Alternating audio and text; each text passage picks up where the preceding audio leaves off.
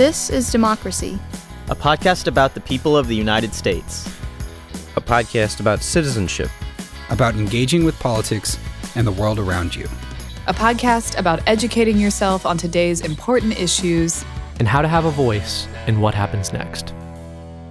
Welcome to our new episode of This is Democracy. This week, we're going to talk about the ways in which our society, both within the United States and outside the United States, has reacted to the horrors of recent events in the Middle East. We're going to talk about the ways in which human beings are processing this. We're not going to talk about who's right and who's wrong, but we're going to talk about the difficulties so many of us uh, in so many settings are having processing Uh, the very difficult and challenging and horrific events that we're seeing before our eyes. Uh, what does it mean to us? How do we understand our reactions? Why is it so hard to talk about this? And what should we do? We're joined by a good friend, and I think the only person in the world who might have some reasonable answers to these unanswerable questions, uh, our friend and colleague, uh, Stephen Sonnenberg. As many of you know, Professor Sonnenberg teaches here at the University of Texas at Austin. He is a highly regarded, uh, medically trained psychiatrist, uh, graduate of medical school, longtime teacher, writer, professional, uh, practitioner. And he oversees uh, what he has created here at the University of Texas, which is our Medical Humanities Program, a program designed to bring together medical Uh, school learning with uh, humanistic understandings of societies and how human beings can healthily relate to one another. Uh, so there's no one better to talk about this really difficult topic than our friend Steve Sonnenberg. Steve, thanks for joining us today. My pleasure. Before we turn to our discussion uh, with Steve, we have, of course, Mister Zachary Suri's scene-setting poem. What's the title of your poem today, Zachary? Crossing New York City by Night. Okay, let's hear it. Arriving by bus into the city at night, I try to see it as the new arrival must, who has never smelled an East Village alleyway, but has nonetheless chased his windmills halfway across the world to the Lincoln Tunnel, where for him the cars must seem to sing as they sulk across the river. Do not hold it against me, Metropolis, if I scorn you sometimes like a stale loaf, or if I have never seen you as lady or as liberty, but as a thing more thing than place. You are not always as peaceful as this. Nevertheless, one has to wonder if the world can really be so absurd as to tear itself apart, but only at some of the seams, only always a thousand miles away, and only for a hatred as meaningless as it is perennial, as meaningless as a tunnel of guns, as perennial as a city of lies. What is your poem about, Zachary? Uh, my poem is about the ways in which um, the sort of bigger existential questions uh, and and sort of uh, uh, attempts to, to come to terms with what's going on in the Middle East, um, to come to terms with that trauma, Uh, seeps into our everyday lives. Uh, even for me, uh, taking the bus from Newark Airport back to New Haven uh, for class uh, two weeks ago, um, and how the bigger questions uh, about those conflicts aren't just something that we are able to isolate into sort of policy conversations uh, that we can approach somehow devoid of emotion, but are really have an impact on, on how we live and how we think in our everyday lives. Yes. Yes. Well said. Uh, Steve, how do we understand that phenomenon? I think we've all felt a little bit of what Zachary's saying, how these events have seeped into our lives, to use his words. Well, to begin with, I have thoughts about this, but uh, I, I don't really feel that anything I have to say is definitive or wouldn't benefit from reaction and discourse. Um I believe that we are living in what one might call a uh, post-traumatic world, uh, and the, and the, the and by that I mean uh, we are all victims of past trauma, and trauma that keeps reverberating again and again and again. So uh, I was born uh, before the first atomic bombs were dropped over Japan. And during my childhood, uh, I was instructed to hide under the desk in my classroom for fear of a nuclear uh, bomb being dropped on New York, where I lived. Well, we've all gone through a pandemic that was filled with with death, filled with loss, and filled with trauma. If we want to look specifically at the Middle East, we've got a situation where everyone has been traumatized historically. Uh, the, uh, the, the the Israelis uh, are victims of the Holocaust, whether they experienced it directly or indirectly. The Palestinians are victims of colonialism, and then victims of being treated really like less than human others when it was decided by the powers that be that their land was not to belong to them, and and, and they were basically removed by the future Israelis. And everyone in the region has been traumatized and re-traumatized and re-traumatized by ongoing fighting, by ongoing terrorist attacks, by ongoing incursions, warfare. So what we're living in is a, a world in the Middle East where everyone is traumatized. We're living in a world where everyone is traumatized. And I would say that that trauma is contagious. It spreads from generation to generation. It spreads within generations.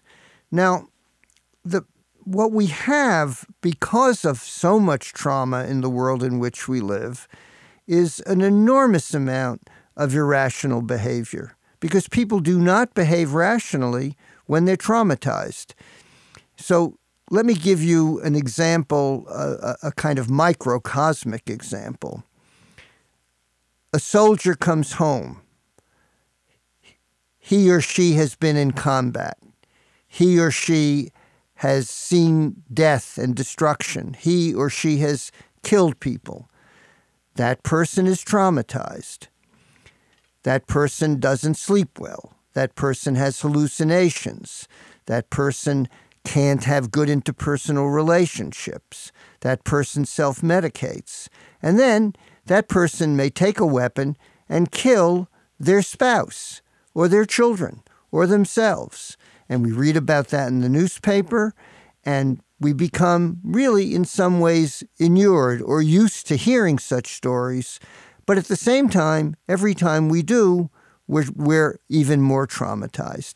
Well, I think what we have in the world today, and and and very explicitly in the Middle East, is a world in which people are so traumatized that they are unable to think clearly, that they are unable to think empathetically, that they are unable to think objectively, and the resort to bizarre behavior and trauma and and and and um, uh, aggressive behavior becomes a way of life. Mm-hmm. Zachary? Um, how should we understand uh, the way in which Americans here at home have reacted to these events abroad? How, how should we understand the sort of nerve that this seems to have touched, and, and the very visceral pain among a lot of people that, that maybe one would not have expected to react so strongly to world events? Well, I think there's a lot of evidence that in this country we are reacting irrationally uh, to many things, uh, and the Middle East situation is only a dramatic and recent one.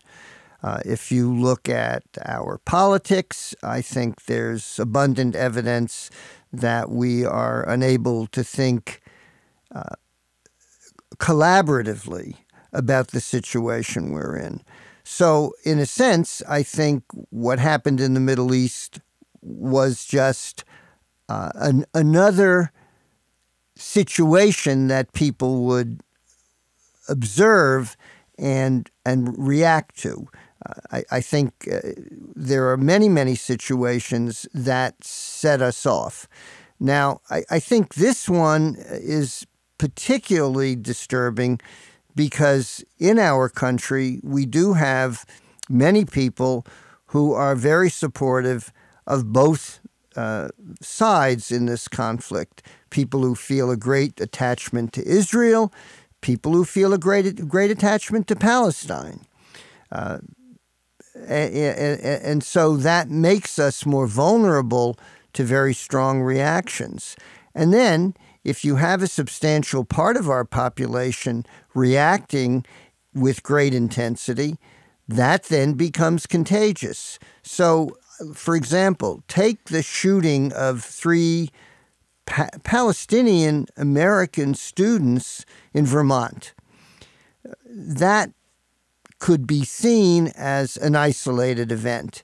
Um, a, a person with extreme views and, and a firearm takes out a weapon, sees three young people uh, wearing scarves. He associates that with Palestine. And by the way, they may not have been Palestinian. They were. But just because they were wearing those scarves, they may not have been. Uh, but, le- but they were. Uh, he shoots them.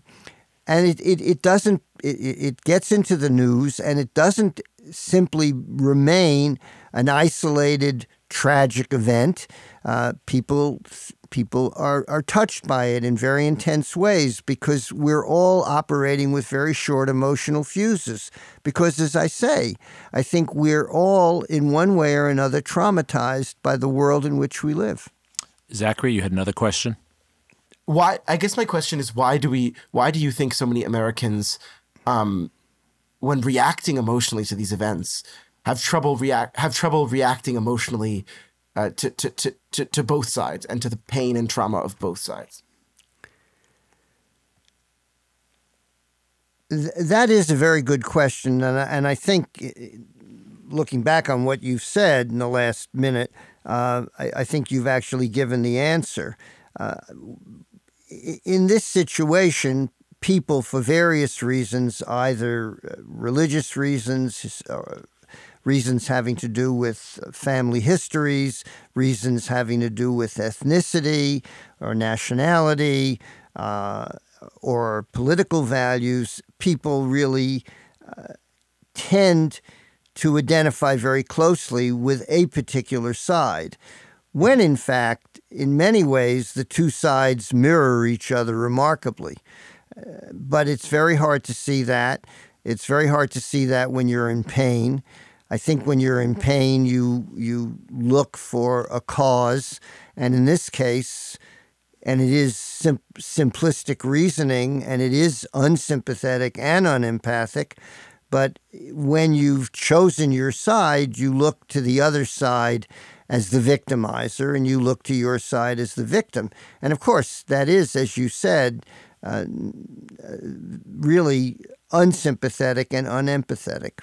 Is it true, Steve, that in moments of trauma like this, we crave simplicity, we crave strong man figures? I know Eric Fromm years ago had done work on this. Yeah. I don't know if that's still the state of the art in terms of understanding this. Well, that's the book Escape from Freedom. Yeah. And um, I, I, I think it is still considered a, a very important work. And it, certainly, in my opinion, it is. And um, so since you mentioned uh, the shift toward authoritarianism or the attraction of authoritarianism, um, Well, we're we're certainly seeing it in the political divide in this country, uh, and I don't think that that constitutes, uh, in, in fact, a political statement on my part. It it really is uh, an observation of a fact that we have a candidate who is expressing authoritarian views, but it's also going on all over the world. The shift toward authoritarianism uh, is is worldwide, and in fact. Um, Again, now, I, I don't, I'm not a political scientist, and I don't want to represent myself as having the kind of understanding that a political scientist would have. But I do think, again, this is factual. Uh, Netanyahu is an authoritarian.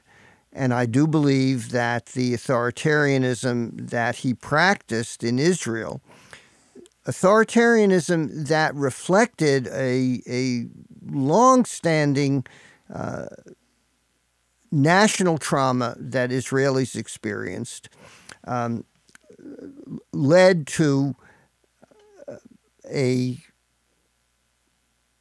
way of treating the Palestinians that was even harsher than usual, and really resulted in uh, a sense that the Palestinians had of being hopelessly traumatized.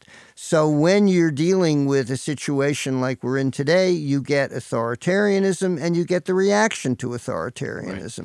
Right. Right. And and the contrast that I would draw and the observation I would make, Steve, that I'd love to hear your learned thoughts on, uh, in some ways our podcast is inspired by Franklin Roosevelt and the notion that every generation writes a new chapter of the book of democracy.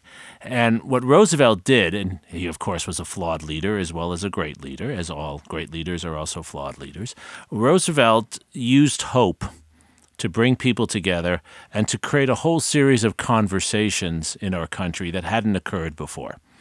Uh, that's one of the striking things about the nineteen thirties in the United States, all these new institutions and sites of conversation that are occurring. It strikes me we're in a moment now that's going in the opposite direction, where the collective trauma has left people uh, unwilling, unable to tolerate conversation. Uh, I think it's a misnomer to call it a cancel culture. What I have seen are just people who are fed up and unable even to listen and dialogue with others. And I see that not only on one side of the political spectrum. Is that, first of all, a fair representation of collective trauma and what it affect, the effects it has? And how do we understand that phenomenon? Well, I, I think I think that's a, a, a good way of discussing this, but I would add something. Um, I don't think people are just fed up. I don't think people are are just uh, impatient and in that way unable to listen. I think we're. I think people are afraid. I think that there is a is, is is a widespread, very high baseline level of fear that we are all dealing with. We all feel extremely vulnerable. We all feel that our mortality is on the line. I mean, let's let's just think back a couple of years to the pandemic, where um, if you happened to walk out in the street and someone walked by you and you heard them sneeze, you began to think, oh, my God, I'm going to end up in a ventilator and I may soon be dead. Uh, now, after the pandemic ended, uh, we had an opportunity to really empath- emphasize empathy in our culture, uh, an empathy that would have allowed us to, to process and reduce the after effects of the trauma. But we didn't do that. What we did was we swept it under the rug. And I think that while that's a specific example uh, in, in terms of what happened after the pandemic, I think in general that is the way cultures deal with trauma. We try to leave it behind. We try to sweep it under the rug. But in fact, it's there. It's operating there. We may not think about it consciously all the time, but it it weighs heavily on us. And it really does make us afraid. It makes us afraid of each other. It makes us afraid of of those who are who are others. Uh, and I do think that in terms of the Middle East, it has a lot to do with why that uh, that uh, situation erupted as it did. And I think I think in terms of the reaction to it, again. Uh, one could say that as much as the Israelis are traumatized by the Palestinians, and as much as the Palestinians are traumatized by the Israelis, because feelings of trauma, which involve feelings of fear, because that is so contagious, it literally spreads across the ocean, and we have it here. So I think in a certain sense, we all identify with the Palestinians. We all identify with the Israelis. I mean, people who would characterize themselves as pro-Israel or strongly pro-Palestinian are actually identified with both sides. And what we are identified with, what we identify with is a sense of fear, a culture of fear, a fear of mortality, a fear of very profound damage, a fear of ruination. And, uh, and, and that is why I think in the United States there's such a strong reaction to what's going on. I mean, Zachary, you... You ask this, you know, why is the reaction here as powerful as it is? Uh, I, I think I think it's because we're all vulnerable to reacting, because we all are sharing a common sense of extreme vulnerability. Right. We were already in an apocalyptic framework, and then this became a new layer to that, in yes, a sense. Yes, that is the way I see this. And I also, by the way, when I think about what was undoubtedly Uh, you know, a horrible atrocity that was committed on uh, October seventh. Uh, and it was.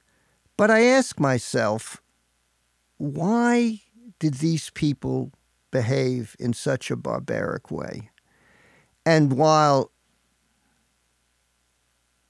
I don't think we can, in a simple way, forgive that barbarism, And, and apparently it was extremely barbaric.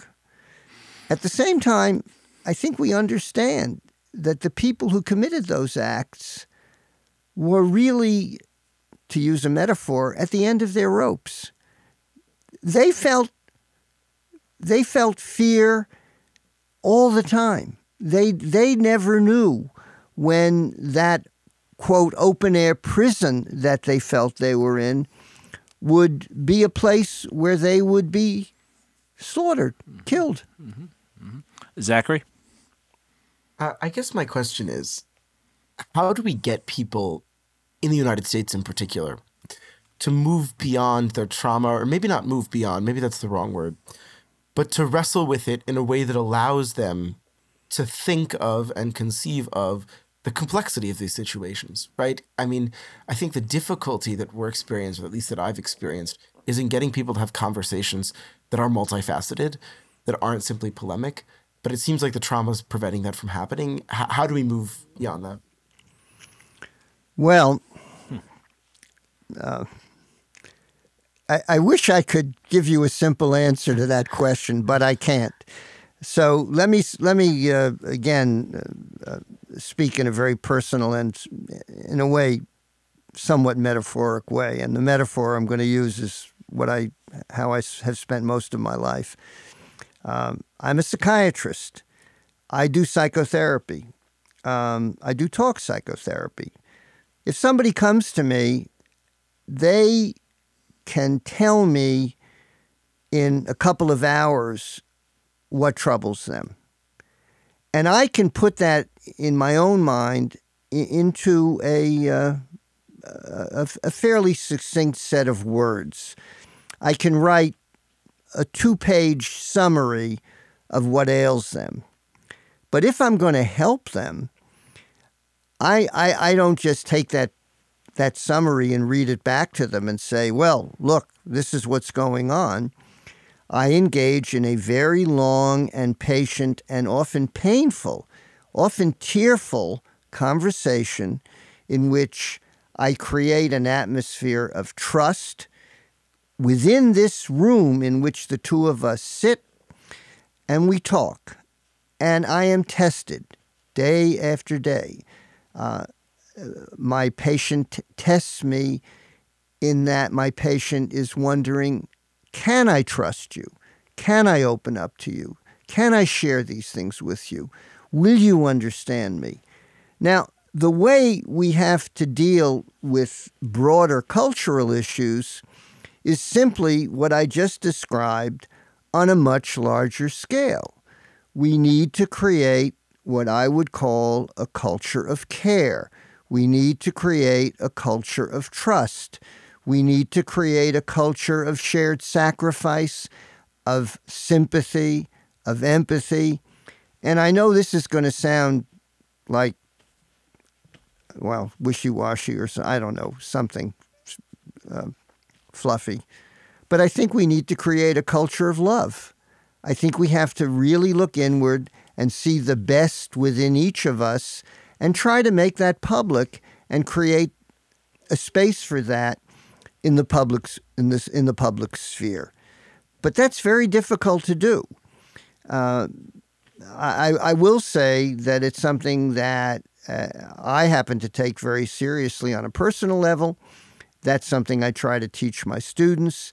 That's something I try to perform with my patients. I'll say something else very specifically. I've been a teacher as well as a psychotherapist for uh, half a century. And um, one of the things I've learned, in and, and it's it's a lesson I've learned in the last couple of years, is that the functions I perform as a healer, as a psychotherapist, as a psychiatrist, and the functions I perform as a teacher are now, in my own mind, more and more overlapping, more and more similar. Uh, I, I think creating a culture of care in the classroom, a culture of care in the psychiatrist consulting room are very much the same. And to extrapolate from that, creating that kind of a culture in a society, in a nation, uh, in a set of nations, uh, in a united set of nations, that that's a daunting task. But frankly, I think that's what we have to work toward. Yep, I agree. And I think in our best moments as teachers, you gave that as an example, in the best seminars that I've been a part of, we we develop that. We develop that. How, how does one do that, Steve? I know you've thought a lot about this.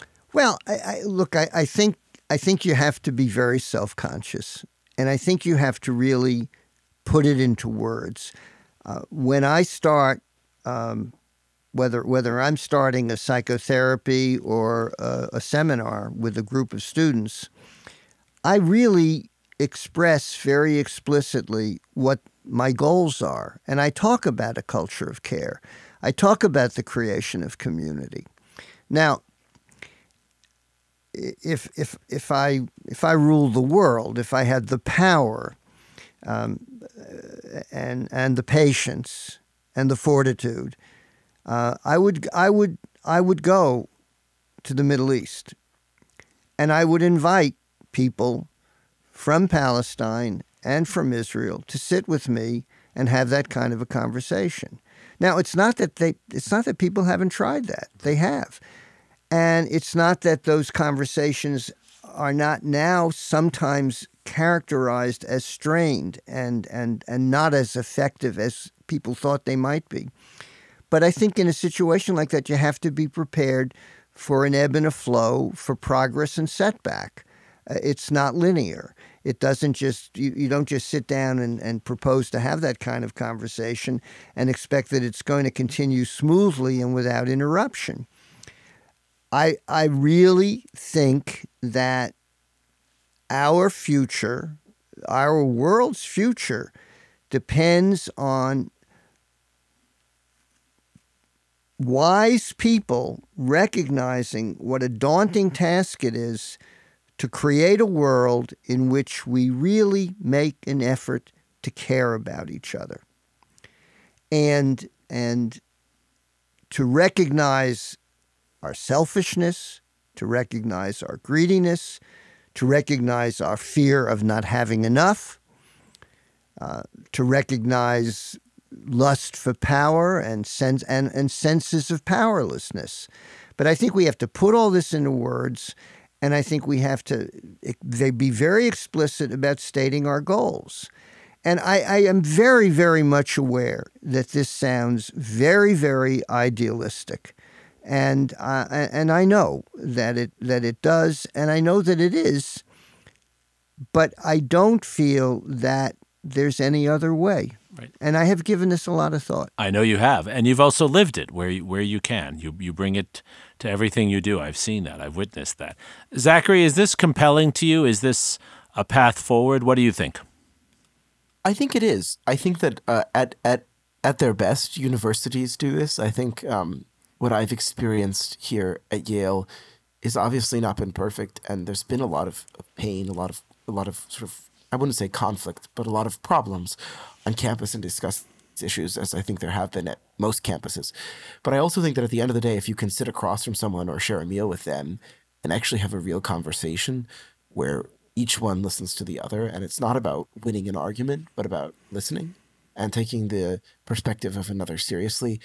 I've seen personally how that, even if it doesn't change minds, can make the culture uh, of of a place much more uh, loving and and much more amenable to serious discussion. Um, and so I think bringing that into a broader political discourse, that kind of approach where we like begin with each other's humanity, uh, is the answer and is the way forward, although it certainly won't be easy. It's striking to me, Zachary, that what you've just described is is compelling. But it's such a difference, such a contrast with the ways we normally describe leadership. Leaders are supposed to be tough guys. Leaders are supposed to be know-it-alls. They're supposed to be people who stand up and tell it like it is. Uh, and uh, we don't have to go to a political space to see that. That's, that's how we describe business leaders, how we describe coaches. Uh, Steve, is, th- is this fundamentally about actually rethinking what leadership is? Well, yes, but um, I, I'm going to remind you and Zachary uh, of uh, an encounter we once had halfway around the world. Um, Zachary, I don't know if you uh, remember this, but uh, y- you and uh, your family were, uh, your immediate family, were visiting relatives in India. And we were at the memorial to Gandhi. And uh, I'm standing there with my wife, and some kid, I don't know, maybe eight years old, is is running across the field. And my wife is saying to me, "He shouldn't be doing that. That's that's not right." And I then see your father. So I say to my wife, I say, "There's Jeremy Suri." My wife says to me, "Oh, you always think you're seeing someone you know wherever you are." I said, "No, that's Jeremy Suri." And guess who that boy was? It was you. Well, uh, you know, maybe you're gonna, maybe all this part of the story will get edited out of the, out of this. No, uh, no, we're going to keep this in. I but, guarantee it. But I, I, I, I have to say, when when we when we talk about great leaders who really did practice empathy and advocate for understanding and and, and really turning the other cheek and really being loving. Well, we, we do have examples of that. Sure. Uh, I mean, Gandhi being one. Of course. Uh, Martin Luther King being another. Sure. So uh, I uh, and and and and I I dare say, uh, and I'm not a, a theologian, but I dare say that uh, that there are some saints in the in the. Uh, uh, In, in the history of Christianity, who practiced that sure, kind sure. of uh, of loving way of of of being in the world, and and again, um, I'm sure there are many examples that I simply am not aware of. But I, I do think we have examples yeah, of that. Yeah, and and I think what you're saying, and and Zachary's saying this too. I think um, it's not hopelessly idealistic to believe in love, to bring love into our everyday activities. When someone is traumatized, this is my very basic understanding of psychology. The person who's traumatized needs to feel loved. Well, you, you know, the um, the state of modern psychiatry and neuroscience would tell us that the way to approach post-traumatic stress disorder is by identifying a bioreceptor and a chemical that will bond to it in a certain way, producing a reduction of certain central nervous system activities which are translated into the experience of stress.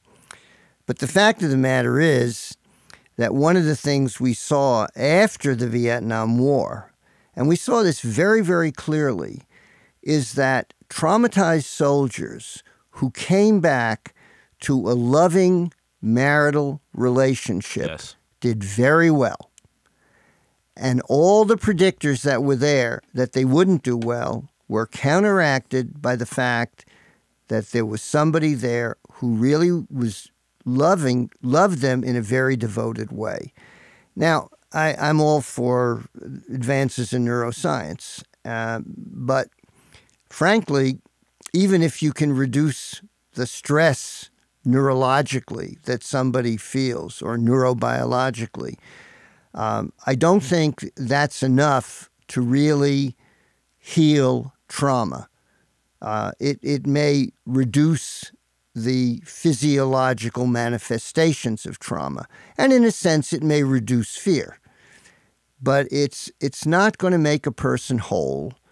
And I do believe that that being in a world where we learn how to practice love in a better, more effective way uh, is a very important component of what it is to be human at our best.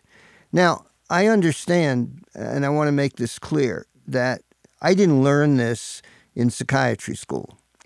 Um, I probably began to learn it studying the humanities as an undergraduate, where I was very, very blessed by the mentorship of, uh, of uh, several really, really caring humanities professors.